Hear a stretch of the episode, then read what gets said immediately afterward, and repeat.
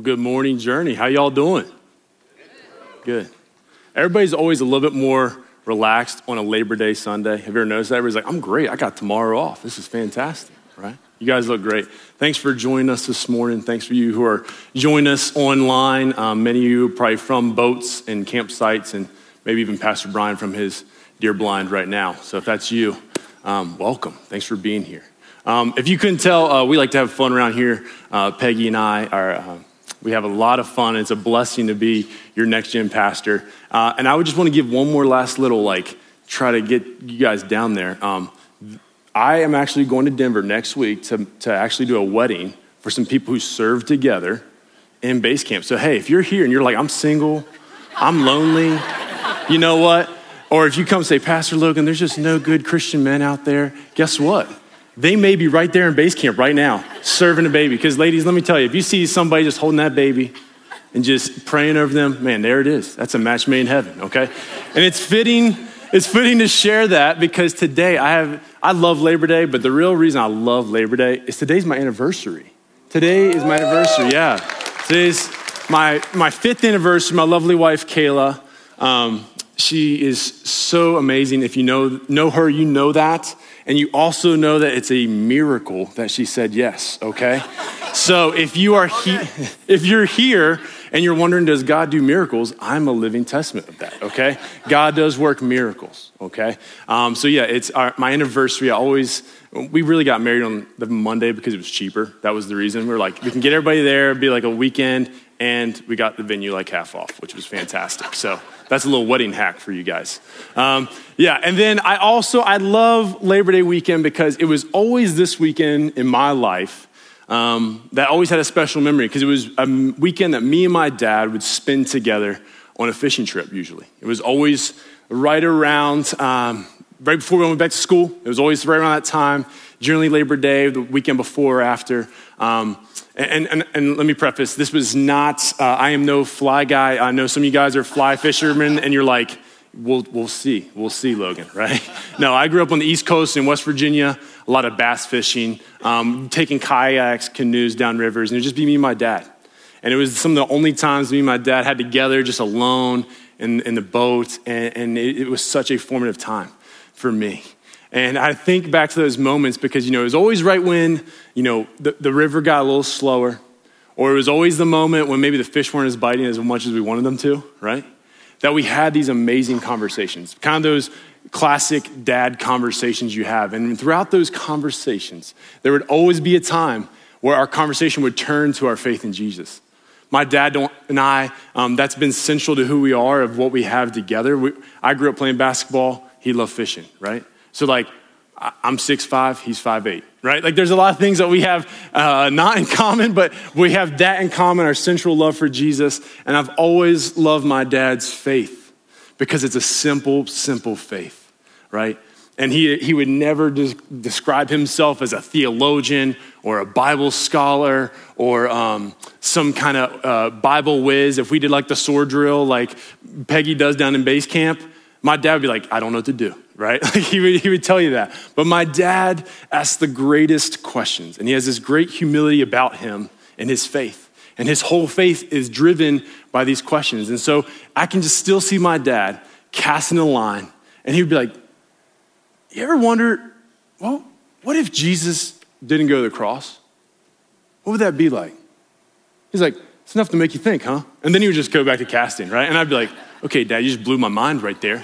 Like, I don't know. I don't have the answer. I'm like in seminary, like going to the canoe, and I'm like, ah, well, I, I don't know. Is that possible? Right? That was, that was these conversations with my dad, or he'd be like, what do you think Jesus was like? How many hours do you think Jesus slept? There was always these weird questions. And, and my dad would ask these questions, but it always, always drove him. I love his curiosity, his humility, and he was just infatuated with Jesus. And that right there, folks, is what's driven my faith. It's been the most central question for me of simply, who is Jesus? And I know that seems like a really simple question. Some of you guys are like, aren't we past that by now? Isn't that like, I got that answer check? But here, I'm gonna, I'm gonna quiz you. I used to be a teacher. So here's your time to answer who is Jesus? No, I, re- I really mean it. I want you to answer. I want you to ask the person beside you. Online, you can put it in the chat. You can write it on your Connect card. Go ahead. This is where I have really great wait time as a teacher. I have no problem staying here. So go ahead, have a conversation really fast. Ask the person, what's the first thing that comes to your mind? Go ahead. You can talk in church, it's totally fine. No wrong answers. No wrong answers. Right. Good. Maybe some are coming in online. Great. I'll give you about three seconds more. All right, good. That's a classic youth pastor trick. You just randomly yell out random times. Like, you have 17 seconds left in the game. And I never know if it's actually 17 seconds. I never actually count them. But, all right. So, you got your answer? Everybody got something? We're not grading them. It's the easiest quiz ever. I'm not going to grade you. Um, but hold on that answer, okay? Because that question, I truly believe, is the most essential question for us. It's the most essential question because it will drive everything. And in my life, that is the most essential thing that has driven me to read scripture, to pray, to want to know who God is. And man, we just sang all these songs this morning about who God is, what He does, what He's like. And so I can imagine in this room, there might be a million answers in here, right? Some of you might have been, maybe an attribute came to mind. Maybe it's God is love, God is um, forgiving, He is mercy. Maybe it was um, maybe one of His titles. Maybe some Jesus is Lord, Jesus um, is Savior. Maybe it could, it could, have been a million things. And, and there was probably some of you, for being honest, that you were like, big fat question mark. You're like, I don't know. That's why I'm here, right? Isn't, aren't you supposed to tell me, Pastor Logan? Right? Some of you guys are, are questioning. You're like, I don't know. I, I don't know who He is.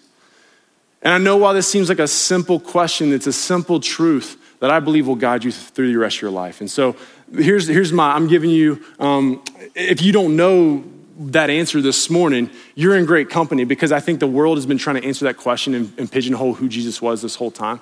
Um, famous author H.G. Wells, uh, he, he wrote uh, War of the Worlds.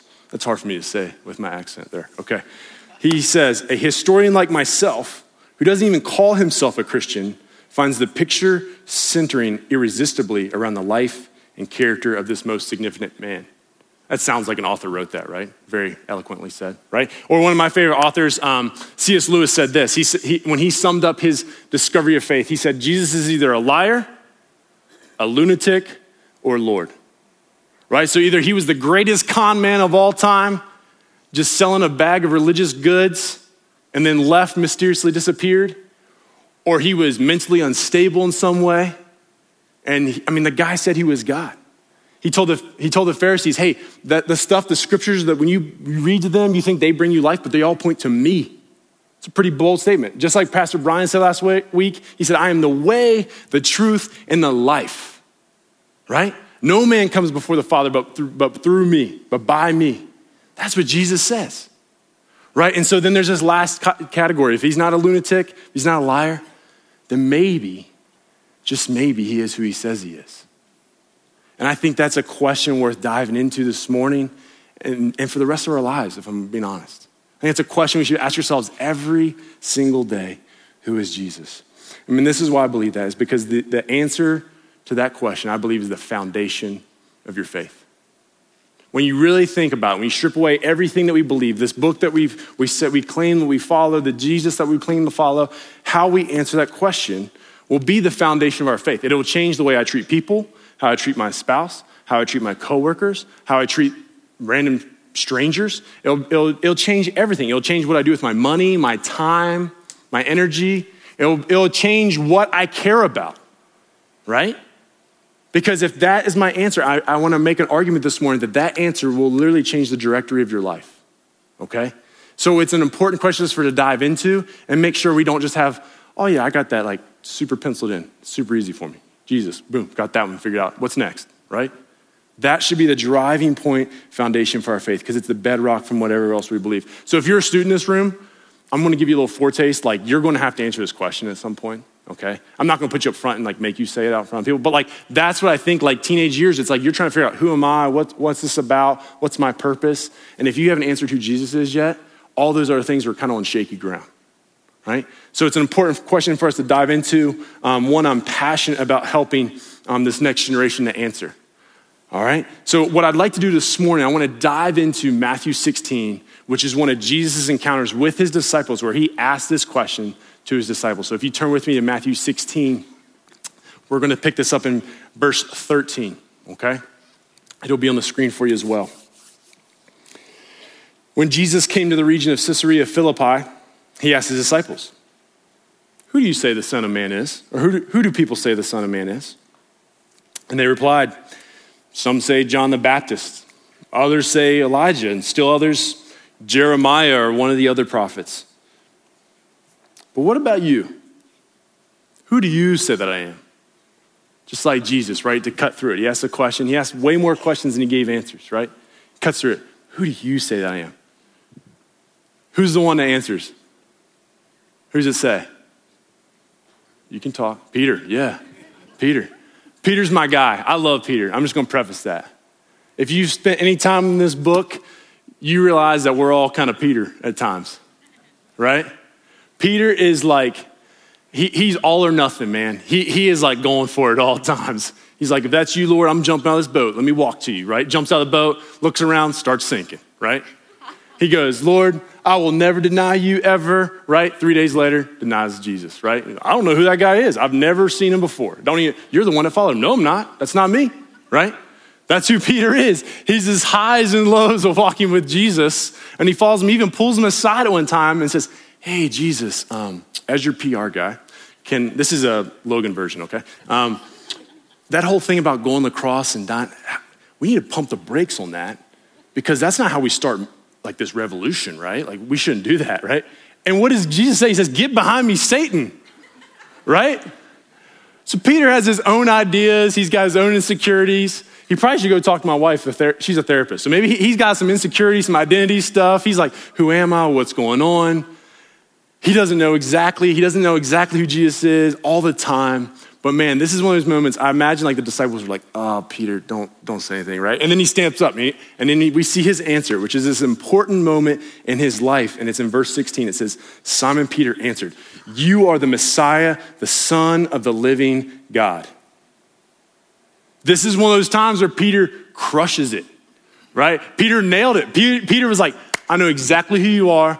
You are who you say you are. You are the Son of the living God. You are the Messiah. What he's saying, and you might hear this language around here that we say this a lot, this is kind of like his all in moment, right? Because he's saying, hey, you know, all this Old Testament stuff that happened here, the one that's been foretold that would come and then renew our relationship with God, that would bring us back in the fold with God, that's you.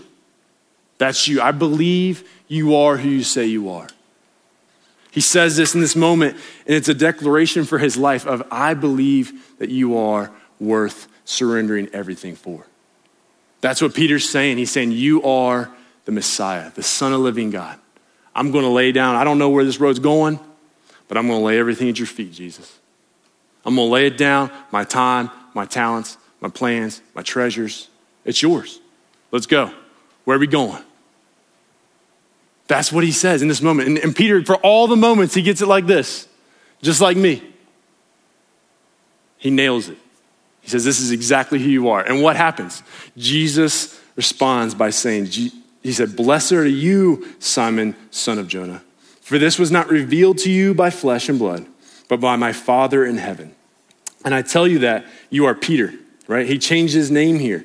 Um, this is where the word, it's, it's, it's Petra, right? So if it, like Petra Academy down the road, this is it. This is where it kind of comes from.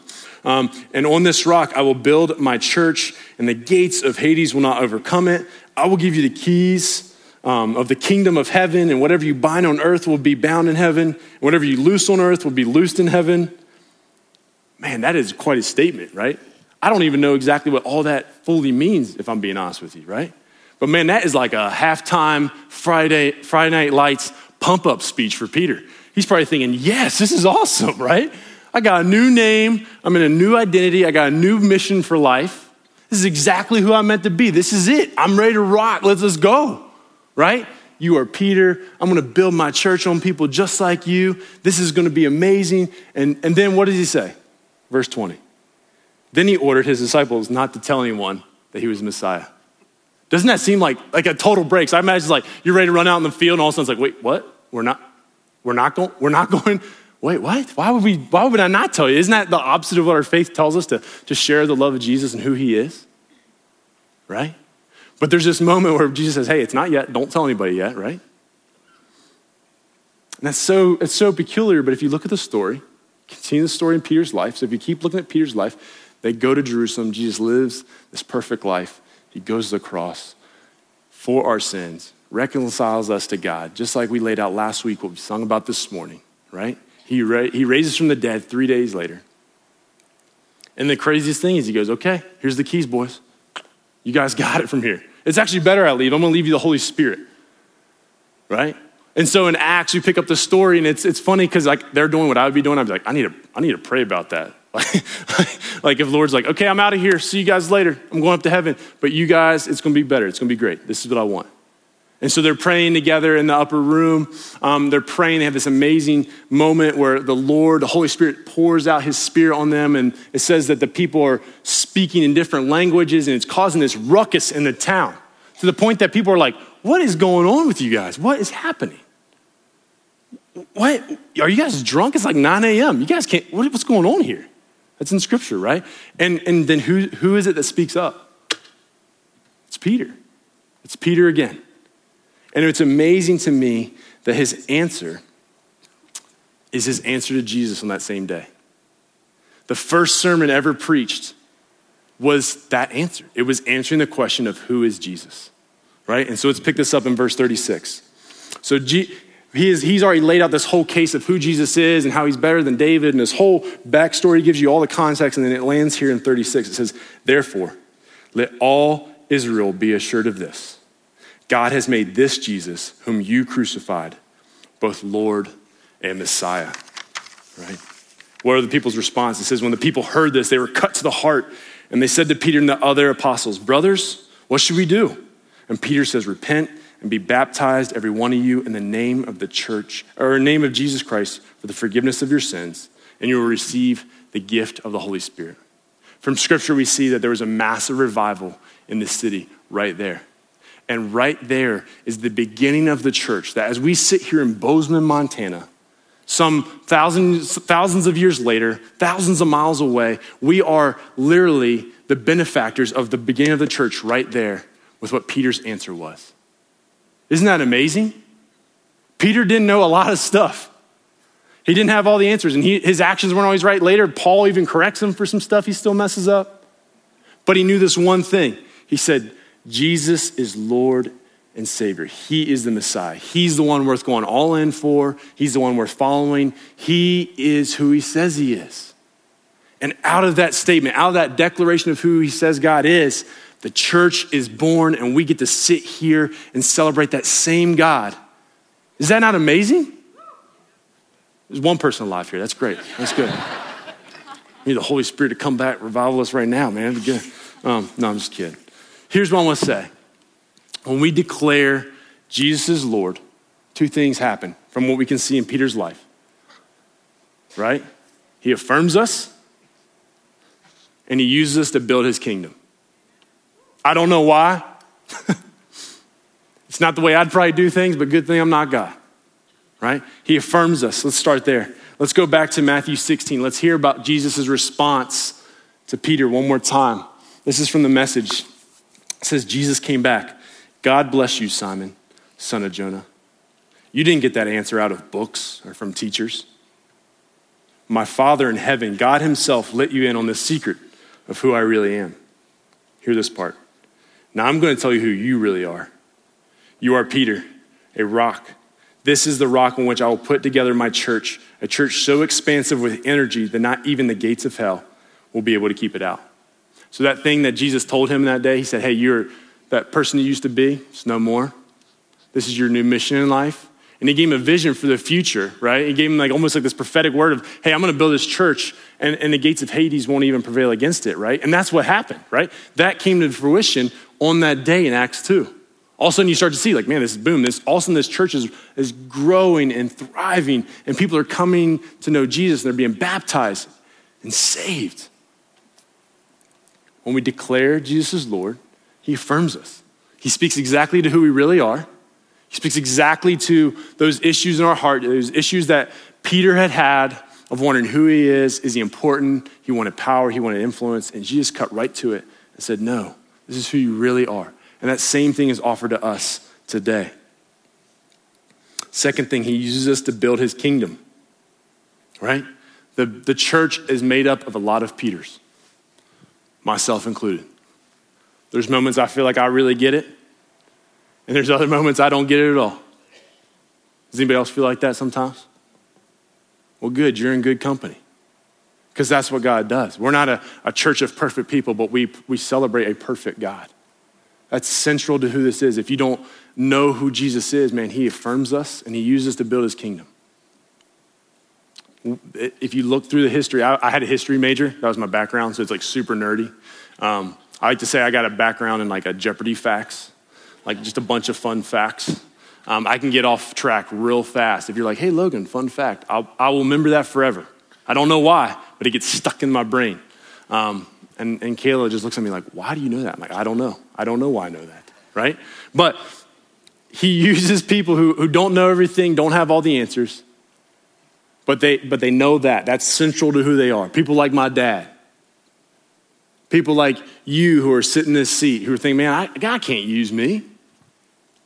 Man, I don't even know if I, I don't know the verses. My prayer life ain't exactly how it should be. Well, guess what? You're in good company. Because that's exactly who God wants to do. He wants to put a new name, new identity, and He wants to use you to build His kingdom on earth as is in heaven, in Bozeman as it is in heaven. What would that look like if this valley, right? If more men and women just stepped up and said, you know what, Lord, I don't know all the things, but I'm just going to be all in. I'm just going to surrender. I'm going to lay at your feet. I'm going to follow you. That's the offering this morning. So here's the question I have. This, we're going to go back to your question that you have. You guys have it? It's written down. Maybe you, you haven't forgot it quickly, all right? This all begins with answering who is Jesus? Right? I have this simple question What will be the outcome of your answer? What will be the outcome of your answer? In the story, um, I referenced C.S. Lewis earlier. Um, one of my favorite stories of all time. Um, is Lion Witch in the Wardrobe. You guys you might have seen those movies. If you haven't, um, the movies been out for like 20 years, and the books are out for like 50 years. So, plot twist, I'm to give it away here, okay? All right? So, sorry, catch up, okay? It's 2021. Um, and in those books, C.S. Lewis, you know, he, he, he answered that question is Jesus is Lord. And how he did that was often through his writings, right? And in his most famous book, um, it, it's the story um, Lion, Witch, and the Wardrobe, but there's a couple series of those books. And then the main character in all those stories is Aslan, right? And he is this lion king. He is this figure that is, um, if you took theology classes, he's a messianic allegorical figure, okay? You guys like that one. You can write that one down. That one's for free, right? He, he, he is this image bearer, kind of, he, he models how Jesus is and his interactions, and he never does exactly what um, the characters want him to do. He shows up always at the right time. And in that story, he is the king, but he offers like the humans to rule with him. He's like, hey, you, you do it. And then, he, and then he goes away. In every book, he comes back different. And the kids are always looking for Aslan every time. Like if just Aslan would show up, if he would move, right? And when the kids in the very first book, and this is this is always stuck with me, and I hope it'll stick with you. When I think about the outcome of my life, they were, they're asking about Aslan. They haven't met him yet. And they're like, he's a lion. Well, that, that's weird, right? And he's a king. How's that possible? And they said, well, and probably the natural question is, well, is he, is he safe? Is he tame? Right? And, the, and the, I think it's the beaver in the story says, well, well, no, he's not safe. He's a lion but he's good and he's king. Folks, I'm here to tell you right now Jesus is good and he is king. I don't know a ton in my life, but I know that is central to who I am. There's been seasons in my life up and down. I mean, even me getting here, I don't even, I'm not supposed to be in Bozeman, Montana. I didn't plan this on my five year, 10 year plan. And there's been seasons I felt like God was so distant from me that He was not hearing any of my cries. But I knew that, you know what? Jesus, you're Lord, I'm not. Your ways are higher than my ways, your thoughts are higher than my thoughts. And I just decided when I was a young kid, man, I don't know, I don't know a lot, but I'm going to base my life on who Jesus says I am, what he says, not, not what I think. What my plans are, are not always great. so as you answer that question, what will be the outcome of your life? What will be the outcome of your answer? If you have an answer and you're like, well, Jesus was a good guy, he was a good teacher, he taught some really cool things. He's my prayer buddy I go to when times are tough. He's my vending machine. Lord, give me a prayer, give me a sign, give me, give me an answer. Hey, Lord, I, uh, you know, I, I would argue that there's probably fruit to that. That doesn't mean everything perfectly happens in your life, but what I would say is, what's the outcome of your answer? Is it, um, does it carry you through this world? Right? So here's my three re- reflection questions as we end this morning. We're going to spend a few minutes reflecting and praying, and I want to ask these questions as you're sitting there. Maybe these are maybe just a moment for you to kind of sit with your Heavenly Father in that boat, just like I sat with my dad for so many years in that boat. The first question is this What is your answer? Maybe it's that answer you had this morning. What's your answer? And it's God's not mad at you. God's not correcting it. He's not got his red, big red pen like a teacher ready to cross out your answer. He's just sitting in the boat with you saying, Who do you say that I am? Who do you say that I am? He's got all the time in the world, just like I did with my dad on that river. All the time in the world, just rolling down that river. He's saying, Who do you say that I am? Gut check honesty. Take that answer to him. Who do you say that I am? Secondly, will it carry you through this life? We all have to answer that question one way or the other. In our life, we know it's full of struggles and heartache. A verse that says, In this world, Jesus said this. He said, In this world, you will have struggles, but take heart because I've overcome the world. That He came and lived a perfect life, but to experience exactly what it means to be a human, what, exactly what we go through. He did that so He can, he can empathize with us, so He could recognize the, the, the struggles that it is here on earth. Is your answer to that question, can it carry you through those seasons of life? Because if Jesus is just like a good guy, that there is no peace to that when the storms come. If he's just, I don't know, however you answer that. If he's just that, that that's, I've just found time and time again that that answer doesn't, um, doesn't carry you, doesn't carry you through those hard seasons of life. And then lastly, who do you need to tell? Who do you need to tell? Because some of us, if we're being honest, we've had that answer for a really, really long time, but we've been so scared of what others might say about us that we're not willing to like just start a conversation about who Jesus is. Peter did not know everything at all. He was a, he was a fisherman by trade. He probably wouldn't have been trained in all like religious education. But he follows Jesus, right? God gives him a new name, a new identity, a new purpose. Who can you tell? And it might be really simple, folks. What if you just this week, what if we all just started saying, Who do you think Jesus is? What if you just start a conversation right there? Don't be, don't be ready to jump with your answer right away. Just like take some time, just listen. No, okay, that's interesting. And then naturally, I bet in the conversation, but who do you think Jesus is? Yeah, it's a time to share. Maybe you get to share because all these answers are based in stories and testimony of who God is.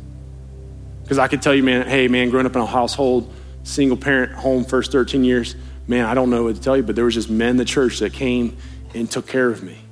And so then my mom got, thir- when, I got, when she got married when I was 13, I saw Jesus through my dad.